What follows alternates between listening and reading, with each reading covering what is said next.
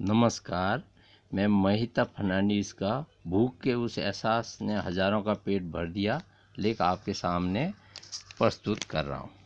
मुझे उस दिन बहुत तेज़ भूख लगी थी, मगर मेरे आसपास खाने की कोई चीज़ नहीं मिल रही थी। पहली बार मुझे एहसास हुआ कि धन, दौलत अच्छा काम और सब कुछ होने के बावजूद भूख लगने के वक्त अगर खाने को कुछ न मिले तो सब कुछ बेकार लगता है। मुझे उन लोगों की पीड़ा का भी अंदाज़ा होने लगा, जिनके पास न रहने को घर है और न ही खाने का कोई इंतज़ाम। ऐसे लोग हमें सड़कों पर कहीं भी घूमते मिल जाएँगे। मेरे दिमाग में रह रह कर ये सवाल बार बार कौनने लगा कि ऐसे लोग अपनी भूख से कैसे लड़ते होंगे? गरीब भूखों के लिए, कुछ करने के लिए मेरी इतनी बेचैनी काफ़ी थी। मैं बेंगलुरु में रहने वाली एक उद्यमी हूँ। पिछले कई वर्षों से मैं यहाँ शहर में बच्चों से जुड़ा एक ख़ास किस्म का पर क्लब चला रही हूँ। इससे पहले मैं कई बड़ी कंपनियों में कॉरपोरेट नौकरियाँ कर चुकी हूँ।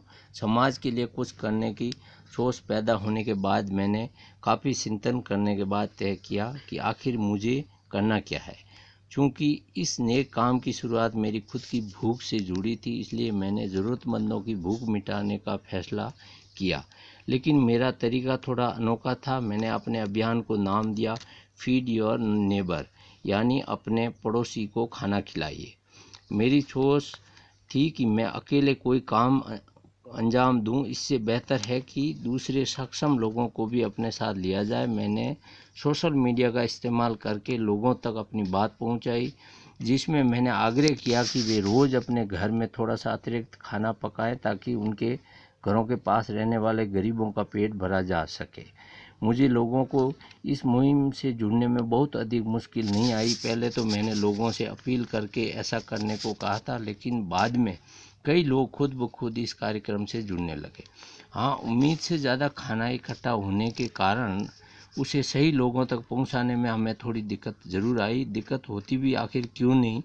पहले ही दिन हमने करीब साढ़े चार हज़ार लोगों का पेट भरने का इंतज़ाम कर लिया था। और ये मात्रा हर बीतते दिन बढ़ती गई। मेरे लिए ये सफलता किसी सपने के पूरे होने से कम नहीं थी, लेकिन मुझे पता है कि इस सपने को साकार करने में उन लोगों का योगदान ज़्यादा है जिन्होंने मेरी एक अपील पर मुझ पर भरोसा किया। मैंने इस मुहिम के लिए किसी दूसरी संस्था से मदद नहीं मांगी थी, लेकिन हमारे उद्देश्य से प्रभावित होकर कई संस्थाओं ने भी हमें मज़बूत किया।